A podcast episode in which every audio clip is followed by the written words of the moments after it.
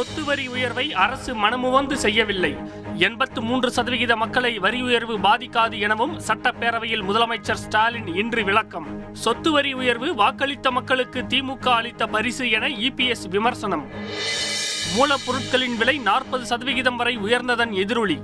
தீப்பெட்டி உற்பத்தியாளர்கள் இன்று முதல் பதினோரு நாட்களுக்கு வேலை நிறுத்தம் மத்திய பல்கலைக்கழகங்களில் இளநிலை படிப்புகளுக்கு நுழைவுத் தேர்வு கூடாது. பிரதமர் மோடிக்கு முதலமைச்சர் ஸ்டாலின் இன்று கடிதம்.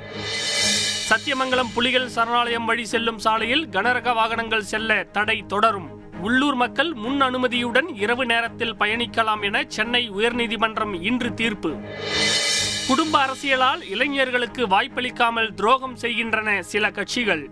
பாஜகவின் நாற்பத்தி இரண்டாவது நிறுவன நாள் விழாவில் பிரதமர் மோடி இன்று குற்றச்சாட்டு.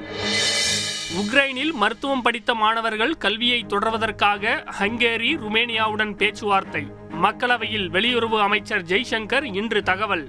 கச்சத்தீவை மீட்க இதுவே சரியான தருணம் என மாநிலங்களவையில் அதிமுக எம்பி தம்பிதுரை பேச்சு.